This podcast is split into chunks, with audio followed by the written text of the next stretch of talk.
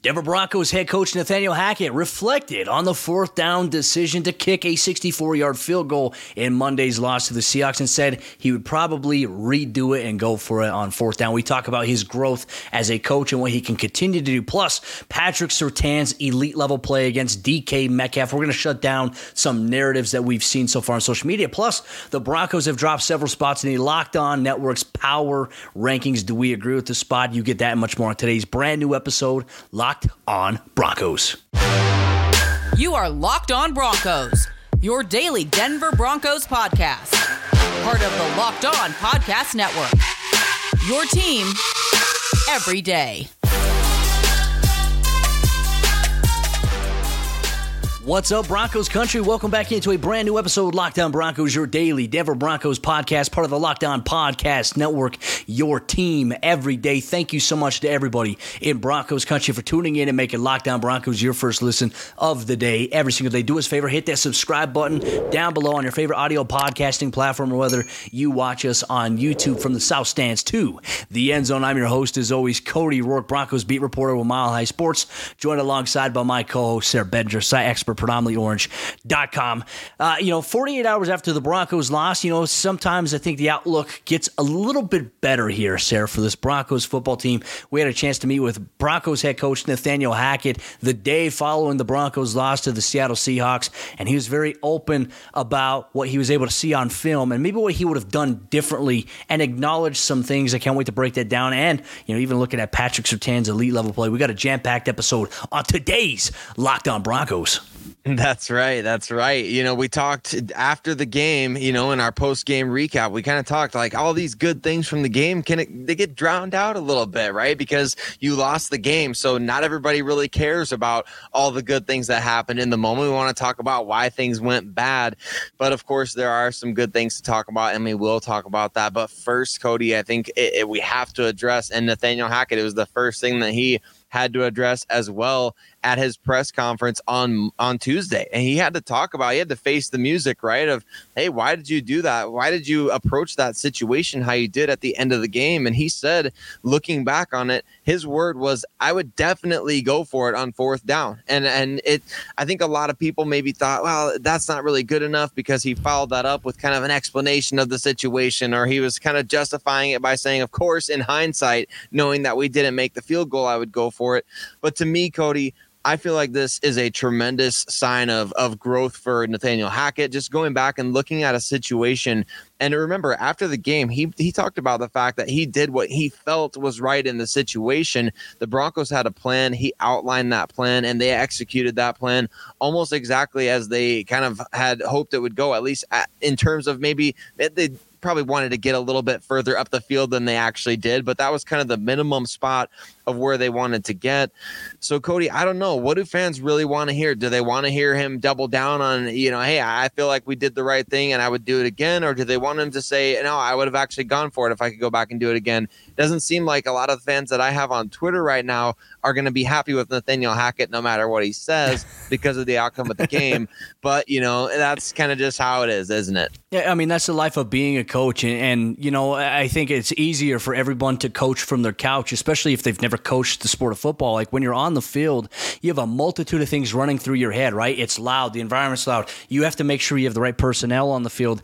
And I thought that, you know, what, based on him explaining their plan initially, he explained it and it made sense based on what happened. Like what, you know, in terms of letting the clock run down, not calling a timeout was his reasoning was we wanted to get as far downfield as we could to set up a, a field goal to potentially win the game and not give the Seattle Seahawks time to drive down the field and maybe win the game with a field goal of their own. They wanted to leave not a lot of time left in a situation if they made the field goal, but they didn't make the field goal. So I think for him to saying, you know what, being able to go back and watch the film because post game, you know what, you're not going to know necessarily. You got to go back and watch the film as a coach. That's what he did on the plane ride back home. The Broncos got in around 3 a.m. I got in around 6 a.m. to Denver from Seattle. It was a grueling trip, very tiring, but you know what? The show goes on here, Locked On Broncos. But I think that for Nathaniel Hackett acknowledging it and coming out saying, you know what, probably in hindsight, I would have gone for it on fourth down. And I also think it gave a little bit of an insight into the future. If the Broncos ever find themselves in a similar situation, fourth, I don't even say like maybe up to fourth and 10, I think that they would go for it with Russell Wilson. Now, if it was fourth and 15 and they had to kick a field goal, I don't know if they would necessarily go for it with Russell Wilson at that point because then the defense would just be playing back. I think fourth and 10 and a little bit shorter, I think, yes, I think going forward, definitely we'll probably see something different from Nathaniel Hackett. But I don't know what Broncos country wants from him. Like he acknowledged that, you know what, hey, I probably should have done this. This is why I did what I did. I'm going to learn from it. And that's one thing that he acknowledged that he's going to learn from it. Now he has to carry that over into other games here. And now a short turnaround with the uh, Houston Texans coming to town as well. But, you know, outside of the Nathaniel Hackett thing, in terms of the Broncos offense, they're going to be without a key offensive player on the O line for at least four weeks, with Quinn Meinerz being out with a hamstring injury. This is definitely a big blow for the Broncos, but you know what? This is exactly why you have Graham Glasgow on the roster.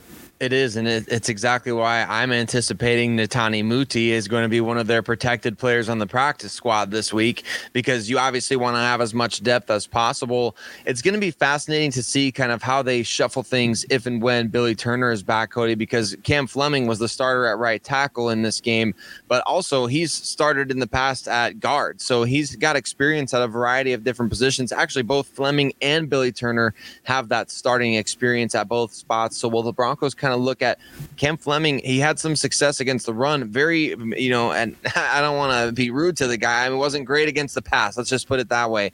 He let a couple guys by him at times. Uchenna Nwosu, you and I talked about Unbelievable game. after the game. He had an amazing game, and a lot of that was at the expense of Fleming. So certainly, maybe uh, that's an opportunity there. But exactly what you said, Graham Glasgow is on the roster for this reason. Unfortunately, uh, we heard Nathaniel Hackett talk about that fumble that Javonte Williams had was kind of a miscommunication, uh, a little bit of you know him not getting the play indirectly, and then Russell Wilson wanting to audible at the line of scrimmage, guys not knowing exactly what they're supposed to do, and then you and I talked about also if Graham Glasgow gets a block on Cody Barton there, maybe something different happens there in that fourth quarter situation. So of course you we're not pinning the game on Graham Glasgow, no. but I think definitely an opportunity for him to kind of come in and show, hey, I, I can be uh, that that Pro Bowl caliber guard that you guys signed a few years back, and somebody that you can rely on Quinn Meinerz, I mean, it was only 18 snaps, I think I read Cody, but man, he was looking pretty darn good out there in the plays that he did get to play. So, really a big blow to the Broncos offensive line. Quinn Meinerz might be their best offensive lineman, believe it or not. So, I think definitely that's a huge blow for the next four weeks. And that puts the timetable around the return for maybe Monday Night Football against the Los Angeles Chargers, the Broncos' second AFC West divisional game to start off the season. Obviously, a couple weeks with the Las Vegas Raiders, he'll probably be out for that. But Broncos country coming up here in just a moment. Sarah and I, we're going to highlight Patrick Surtain and all the love and recognition he's been getting after a very impressive Monday Night Football showdown with DK Metcalf. We talk about it. We shut down some narratives that we also saw as well coming up here in just a moment. But before we do that, let me tell you about LinkedIn, the sponsor of today's episode, Locked On Broncos. And as you gear up for fall, you need the right people on your team to help your small business fire on all cylinders. LinkedIn Jobs is here to make it easier to find the people you want to talk to faster and for free. Create a free job post in minutes on LinkedIn Jobs to reach your network and beyond to the world's largest professional network of over 810 million people. Then add your job and the purple hashtag hiring frame to your LinkedIn profile to spread the word that you're hiring so your network can help you find the right people to hire. It's why small businesses rate LinkedIn Jobs number one in delivering quality hires versus leading competitors, and LinkedIn Jobs helps you find the candidates you want to talk to faster. Did you know that every week nearly 40 40 million job seekers visit LinkedIn. Post your job for free at LinkedIn.com slash locked on NFL. Once again, that's LinkedIn.com slash locked on NFL to post your job for free. Terms and conditions apply. Patrick Surtain put on a clinic on Monday Night Football, a tough and must see pay per view showdown with DK Metcalf. We talk about the battle between these two. We'll get to that coming up here in just a moment. Just want to say thank you so much to everybody in Broncos country for tuning in and making Locked On Broncos your first listen of the day on your favorite audio podcasting platform or whether you watch us on YouTube. Thank you so much to everybody in Broncos country. We appreciate all the interaction. Make sure you drop some comments down below to share your thoughts on this episode as well. But let's talk about Pat Surtain Surtain. Now, I think initially we were coming into this matchup initially on Monday Night Football, and we were saying to ourselves, hey, PS2 has a great opportunity here against DK Metcalf. You go on primetime television, a national stage, which, you know, was the, the Broncos Seahawks game was the most watched Monday Night Football game since 2009. And it was also the most watched wow. first Monday Night Football game of week one since 2006. 19.25 million people tuned in for Russ's return to Seattle. Unfortunately, it didn't go the Broncos' way, but you know what? You know who shined? Patrick Surtain. He followed DK Metcalf everywhere for the most part, played press coverage against him. Now, there's some narratives going on out there I'm seeing on social media. Oh, Pat Surtain, you know, he got abused by DK Metcalf. Eh, eh, what are we looking at here to determine that? The fact that DK had seven targets, seven catches, but here's the statistic 36 total yards receiving. You know what that means, especially against a guy like DK Metcalf? You eliminated the big explosive plays. The only catch that he had that think it was long, I think it was like 14, 15 yards, one of those two. Patrick Surtain did his job and he was getting praise from some pretty damn good players, not named Champ Bailey, at the cornerback position. He was. I mean, Richard Sherman, even who I, I think this all of Biggest Seattle Seahawks, Seahawks you know, yeah, the biggest, eh, eh, the biggest of them all. All the Seahawks players from you know old and new were sounding off on Twitter against the Broncos, against Russell Wilson eh, before, during, and after this game. But Richard Sherman, he was complimenting Pat Surtain, Darius Slay, Asante Samuel, Cody, and not Asante Samuel Jr., the Chargers corner, but his old man, his dad, who used to play in the league for a really long time. And I had to go back and look. I was just like, man, like that's really high praise from Asante Samuel. I hope he actually said something about his own kid did during the Chargers game against the Raiders as well, and he actually did. So, uh, but man, it was cool to see that kind of stuff. It's cool to see people that aren't affiliated with the Broncos whatsoever watching the game. And we know everybody was watching this game. We saw, we got to literally see Peyton Manning watching the game. We heard uh, Aaron Rodgers on the Pat McAfee show kind of breaking down the end of game situation. Everybody was watching this game. So it's cool to hear those numbers that you just talked about. But the numbers that we're talking about here 36 yards on seven catches. That's pretty crazy. What that says to me, Cody, is that the Seahawks were scheming DK Metcalf touches, which is exactly what they should do. He's their best offensive player. So scheming him touches, getting him seven targets, and him getting the ball seven times out of seven, it's insane that he had only 36 yards and 15 of those came on one play like you mentioned where pat surtain was all over him i mean it, it could have easily been a, a, an incomplete pass if the ball wasn't two feet above DK Metcalf's head when it got to him. So it was certainly a dominant performance from Pat Surtain to have defensive backs watching the game and just calling out Surtain for how good he's doing in his press coverage and things that he's doing just in general out there, just looking like a seasoned vet. People saying this guy's going to have a great career. I mean, that's high praise for arguably maybe the Broncos' best player, right? I mean, Russell Wilson, obviously, Justin Simmons, but Pat Surtain is that dude, Cody. He is really really good. And there was certain like just nuance to the game for him that to me, like one of the most significant plays was do you remember the screenplay that the Seahawks tried to run to DK Metcalf, and Pat Surtain was right there. He actually ended up missing the tackle, but it forced DK Metcalf to try to go back inside, and he ended up getting tackled way back. I mean, seven, eight yards behind the line by of scrimmage by. I believe it was Baron Browning. Yep. So, I, I, mean, man, that, that play was created by Pat Surtain. Uh, although you don't like to see necessarily missed tackles, he was working against like trying to find his way inside a block. So yeah. it wasn't like he missed a wide open tackle. He got his hands on DK. DK had to cut back inside it was just a, a tremendous, tremendous performance, especially considering that over a third of his yards came on one catch. Uh, so six catches for what is that? Um, quick math, Cody. I mean, 21 yards besides that 15 yard play. That's insane. Yeah, that's efficient football there. And now, you know, coming into week two of the NFL season, Patrick Surtain more than likely is going to match up on Brandin Cooks, who's got some speed element to him. Surtain also has some pretty good speed to him as well. I'm excited for this. I can't wait to see his legend continue to rise here in year number two. Not even to mention even like big play Slay, cornerback, you know, Darius Slay giving him a lot of love, saying that he's the best man to man technique press corner in the game with his fundamentals, which is high praise. He says, I know he's a year two guy, but this guy is an absolute baller. Absolute respect here to Patrick Surtain. And I guarantee you, there's probably you know, I think the Packers, I, there were a lot of Packers fans that when I tweeted out what PS2 was able to do, they were like, oh, it must be nice to put your best corner on the best receiver. And they, they threw shade at like the Green Bay Packers for not placing Jaire Alexander on Justin Jefferson in week one. But man, I tell you what, very good performance. Can't wait to see him continue to rise and keep growing and see what he can maybe accomplish. Will he get targeted by opposing quarterbacks this season? I think it's going to be a huge, huge test. It's going to be a thing that maybe Patrick Surtain will make them pay for.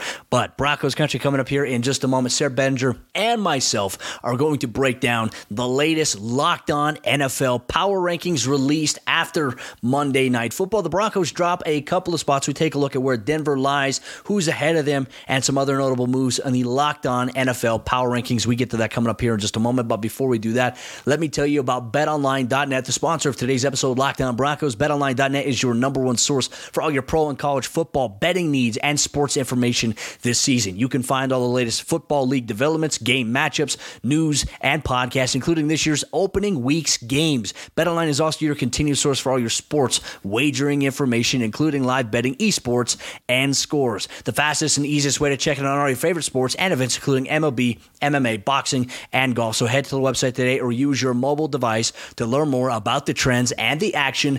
BetOnline, where the game starts. The Denver Broncos dropped several spots in the latest Locked On NFL Power Rankings. How does this impact maybe the outlook and the perception of this Broncos football team after a 17 to 16 season opening loss on the road to the Seattle Seahawks? Thank you so much, Broncos country, for tuning in, making Locked On Broncos your first listen of the day every single day. Sayre Bedinger and myself, we have you covered with all the daily Denver Broncos news, content coverage, and more that you need. So make sure you chime in down below here on YouTube. You can always tweet us on Twitter at at Cody Roark NFL, at Sayre Bedinger, at Locked On Broncos. We appreciate everybody in Broncos country. The Broncos dropped several spots in the Locked On Power Rankings there as released by the network following Monday Night Football, initially released on Tuesday. The Broncos last week, pre week one, were number nine. After the loss to the Seattle Seahawks, they dropped to 13th. Is this a fair move in your opinion? I personally believe that this is a pretty fair spot for Denver to drop considering the rest of the landscape around the National Football League and the future outlook of some of these teams. I think it is fair, Cody, because you look at the Broncos were ranked ninth coming into this week, and the Seahawks were ranked 27th, right? So, I mean, if you're the ninth team losing the 27th team, like if we're talking like college football, if we're kind of equating it to that, you're going to fall at least a, a handful of spots. So, man, I think for the Denver Broncos to still be ranked 13th and to still be the third team out of four in the AFC West is pretty nice. What I don't like to see, even more than the drop, Cody, or almost as much as the drop, is the fact that the Kansas City Chiefs are ranked number two in these power rankings. The Los Angeles Chargers are ranked number four.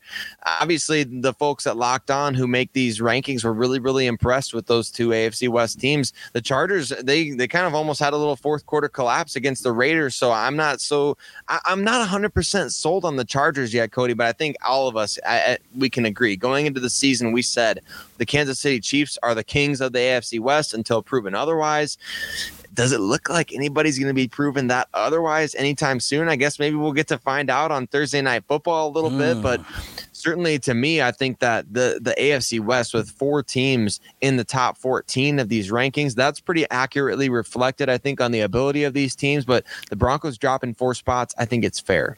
Well, and you know, for the Seattle Seahawks, they were originally 27th to start off. They jumped all the way up to 22nd. Good start for them. Interesting to see former Bronco Shelby Harris post game comments about that. He kind of pulled like a Richard Sherman promo. I felt like I was watching a WWE thing, but you know, happy for Shelby Harris, great dude. Uh, you know, unfortunately, and going back to it as well, it's not like the Broncos wanted to trade him. I mean, that was something George Paton was truly torn up about. He was really bummed, but this was the only thing the Seahawks were going to do in order to trade Russell Wilson to Denver. Shelby Harris had to be included in that package, and you know, wish Shelby the best, absolutely. But this week, the Broncos take on the number 29th ranked Houston Texans in Week Two at Empower Field at Mile High, 2:25 p.m. Mountain Time kickoff. We'll have all the coverage here afterwards. The Locked On Broncos post-game report. Big week ahead. I know we have a Locked On Broncos, Locked On Texans crossover show coming up this week here on the channel, and also for the podcast as well for everyone that's listening on their favorite audio podcasting platform. Your quick thoughts on the Texans coming to town as we jump into Texans mode for the rest of the week. Well, somebody better cover my guy OJ Howard, right, Cody? I mean, my goodness, how many times does this guy have to get let go?